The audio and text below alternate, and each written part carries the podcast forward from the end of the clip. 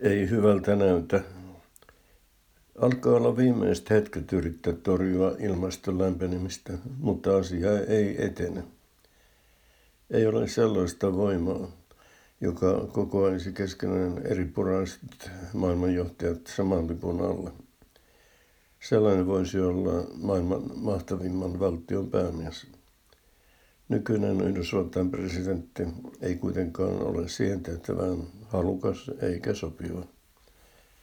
Juuri kun Yhdysvallat voisi näyttää esimerkkiä muille ilmaston lämpenemisen vastaisessa taistelussa, valkoisessa talossa istuu mies, joka kieltää ilmastonmuutoksen olemassaolonkin. Jos hän myöntäisi sen, hänen olisi pakko tehdä asialle edes jotain. Sitä hän ei halua, ja se karkottaisi hänen tärkeimmät tukijansa. Tällä hetkellä Trumpilla on tärkeintä tulla valituksi toiselle virkakaudelle. On täysin mahdotonta, että hän nyt kääntäisi takkinsa ilmastoasiassa. Suuri ihme olisi myös, jos hän tekisi niin toisellakaan kaudellaan.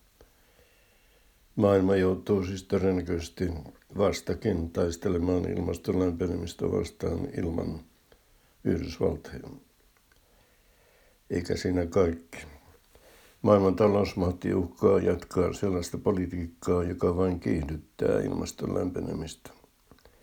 Se on politiikkaa, joka perustuu uusliberalistiselle ideologialle. Sen mukaan markkinat ovat aina oikeassa ja sääntely aina väärin, yksityinen hyvää ja julkinen huonoa, ja julkisia palveluja ylläpitävä verotus kaikkein suurin paha.